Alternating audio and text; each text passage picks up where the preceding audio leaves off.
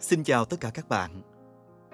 Hôm nay, mời các bạn cùng lắng nghe tập podcast cuối cùng của quyển sách Có những ngày trông trên giữa phố. Và bài viết này cũng trùng với tên gọi của quyển sách này. Mời các bạn cùng lắng nghe.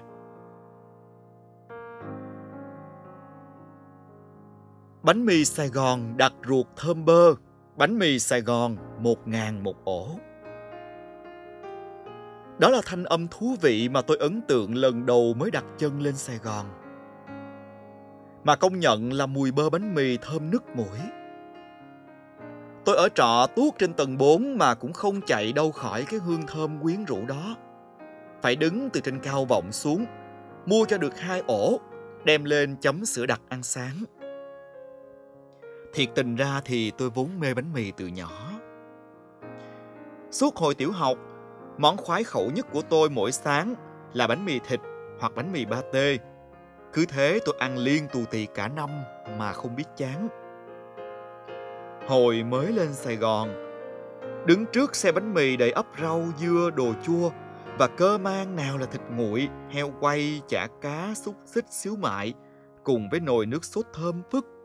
Tôi nhìn mà thèm chảy nước miếng bởi nó quá hấp dẫn Khác xa với xe bánh mì cô Tư bán như quê hồi đó. Chỉ có ít thịt mỡ với chả lụa dưa leo, kẹp trong ổ bánh mì chan nước tương với giá 2 ngàn.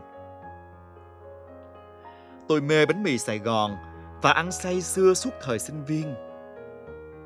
Cùng với món thứ hai là cơm tấm sườn. Tôi nhớ hồi đó chỉ có 7 ngàn đồng một dĩa, bán trước cổng trường Nhân Văn ở Thủ Đức. Sáng nào tôi và cô bạn cũng là một dĩa rồi mới an tâm đi học. Có lẽ hai món ăn này đã trở thành một biểu trưng ẩm thực, một nét văn hóa đặc thù mỗi khi người ta nghĩ tới Sài Gòn. Nghĩ tới cuộc mưu sinh của những người lao động bình dị. Bởi vì nó ngon, nó đủ no nê cho một buổi sáng cần nạp đầy năng lượng. Hơn hết là vì nó rẻ, vừa túi tiền của sinh viên, của công nhân và của biết bao con người cần lao khác Sau này chuyển trọ lên khu Phú Nhuận, tôi hay ăn cơm tấm của chị Lệ đầu hẻm. Người phụ nữ tính tình lúc nào cũng sởi lởi và hết sức là dễ thương. Cưng ăn gì? Ngồi xuống đó chị làm cho.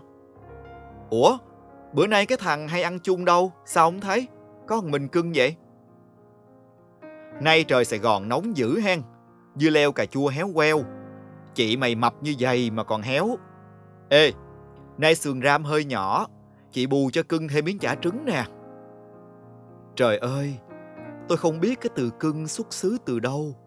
Mà sao từ hồi lên Sài Gòn, nghe hoài rồi thấy nó thân tình dữ vậy không biết. Đi đâu làm gì mà nghe được gọi bằng cưng là biết người đó dễ gần và họ cũng thương quý mình lắm. Người Sài Gòn đáng mến tới nỗi chắc không phải chỉ mình tôi mà bạn cũng đôi lần được đối đãi như thế này. Ơ cô ơi, nãy đi vội con lỡ quên cái bóp, cô chờ chút con về lấy rồi con ghé lại nhận hủ tiếu nha cô. Thôi thôi thôi thôi khỏi khỏi, cầm về đi, bữa nào ghé lại ăn rồi đưa. Có nhiều đâu cưng. Dạ thôi kỳ lắm, lỡ con đi luôn, không quay lại rồi sao cô kiếm ra? Thì tại nhìn mặt biết cưng sẽ quay lại mà nếu xui á, thì mấy đồng đó cô cũng không nghèo đi hay giàu lên được, không có lo. Cái tính hào sản và tử tế của người sài gòn, tôi cảm nhận lần đầu lúc mình đứng nấp mưa trước mái hiên một nhà nọ. Một hồi sau có người mở cửa. Tôi lật đật đứng nép vào bên hông, sợ mình và xe choáng chỗ người ta. Thì người ta đó kê cho tôi một chiếc ghế bên trong, biểu vô ngồi mưa sài gòn kiểu này chắc còn lâu mới tạnh. Người ta nói sài gòn là vùng đất rất dễ sống. Nó nghĩa tình và hào hiệp. Giang tay rộng lòng chào đón hết thảy người tứ xứ. 17 năm ở thành phố này, Sài Gòn đã cùng tôi đi qua rất nhiều mùa mưa nắng. Đã chứng kiến tôi chuyển trọ hơn chục lần. Sống trong lòng không biết bao nhiêu con hẻm này là căn phòng trọ nhỏ xíu chưa đầy 10 mét vuông chỉ có ba tấm ván ép quay vào một bức tường trên lầu 4. Này là căn gác cũ với mảng tường bị tróc sơn. Mùa mưa, nước thấm hết chân tường ở Thủ Thiêm thời chưa giải tỏa. Này là căn chung cư tối thui ở khu cư xá Thanh Đa. Có cô chủ trọ hiền lành, nấu món gì cũng đem lên cho. 17 năm đó, tôi có lúc là một anh sinh viên ngơ ngác, có lúc lại là một chú hề đi phát bong bóng cho trẻ em, nhận lương hơn trăm ngàn cho hai tiếng đồng hồ. Có lúc lại là một MC truyền hình, một ông chủ cà phê, rồi một kẻ gần như nửa năm sống giống một người thất nghiệp. Chúng ta đôi khi cứ nhìn những diễn viên trên phim ảnh, rồi ước ao được giống họ, sắm nhiều vai diễn với nhiều số phận. Nhưng bạn và tôi thử nhìn lại cuộc sống của mình những năm tháng thăng trầm ở Sài Gòn này đi. Phải chăng chúng ta cũng đã thử qua rất nhiều cuộc đời, có hỉ nộ ái ố nào chưa từng nếm trải. Vậy nên nếu hỏi tôi có thương Sài Gòn này không? Tất nhiên là có. Tôi thương Sài Gòn của những sáng sớm còn thoảng chút sương phía trước nhà thờ Đức Bà. Đi bộ dọc từ đó ra nhà hát thành phố rồi ăn sáng bằng một ổ bánh mì và xem hòa nhạc miễn phí vào mỗi sáng chủ nhật. Tôi thương Sài Gòn của những gánh hàng rong, của những công viên mỗi tối đông người tụ tập đàn hát và trò chuyện rôm rã.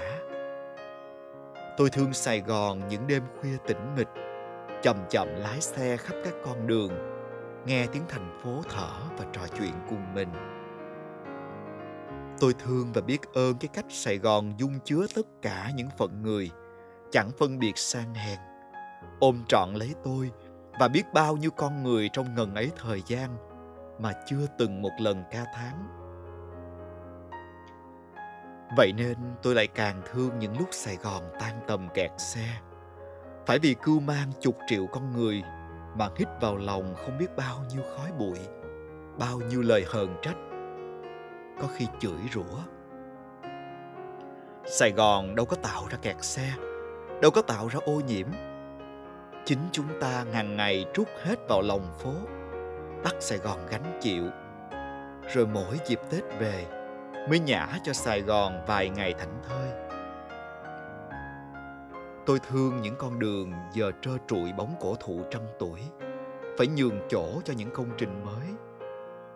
Tôi thương sài gòn đông đúc bận rộn. Luôn hối thúc con người ta chạy về phía trước. Dẫu lắm khi chẳng kịp dừng lại một phút để nghỉ ngơi. Hôm trước tôi quay lại thanh đa, ghé một tiệm cơm tấm sườn bì đã từng ăn nhiều lần ngày trước. Dĩa cơm vẫn thế, nhưng nay đã lên giá 40 ngàn. Không có còn cái con số 15 ngàn dĩa em ơi, như nhiều năm về trước mọi thứ thật ra đều thay đổi. Sài gòn tất nhiên cũng phải thay đổi. Nhưng tôi tin chữ tình ở mảnh đất này, bao nhiêu năm qua đã thế, thì bấy nhiêu năm tiếp theo vẫn thế.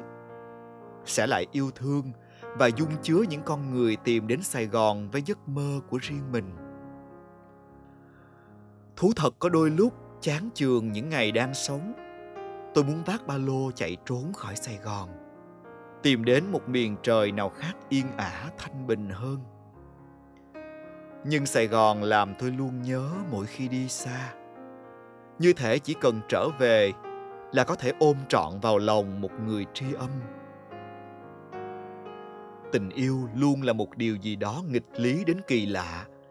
Dù có ghét, có hờn, thì cuối cùng tôi vẫn cứ yêu, cứ thương sài gòn bằng một trái tim nồng nhiệt chẳng cách gì chối bỏ.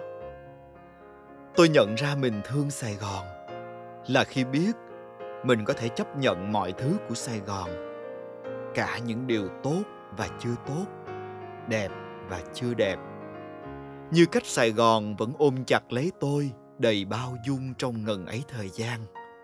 Dẫu tôi cũng chứa đầy những sai lầm. Cảm ơn các bạn đã lắng nghe trọn vẹn tập cuối cùng của podcast Có những ngày trông trên giữa phố. Hy vọng rằng là trong thời gian sắp tới, các bạn sẽ tiếp tục đồng hành và ủng hộ cho podcast Hôm nay Mẫn kể gì. Còn bây giờ thì xin chào và chúc cho tất cả các bạn có một ngày mới thật nhiều niềm vui và thật nhiều năng lượng. Hãy luôn nhớ rằng với tất cả những yêu thương năm ấy, những hân hoan, những bi ai, những hạnh phúc ngập tràn và cả những ngày trong trên bế tắc, tất cả đã trở thành ký ức. Bất luận thế nào, chúng đều có ý nghĩa và tạo nên chúng ta của hiện tại. Có thể là những kỷ niệm thanh xuân của mỗi người không hoàn toàn giống nhau, nhưng tôi tin tất cả chúng ta đều nhờ những ký ức đó mà học cách trưởng thành xin chào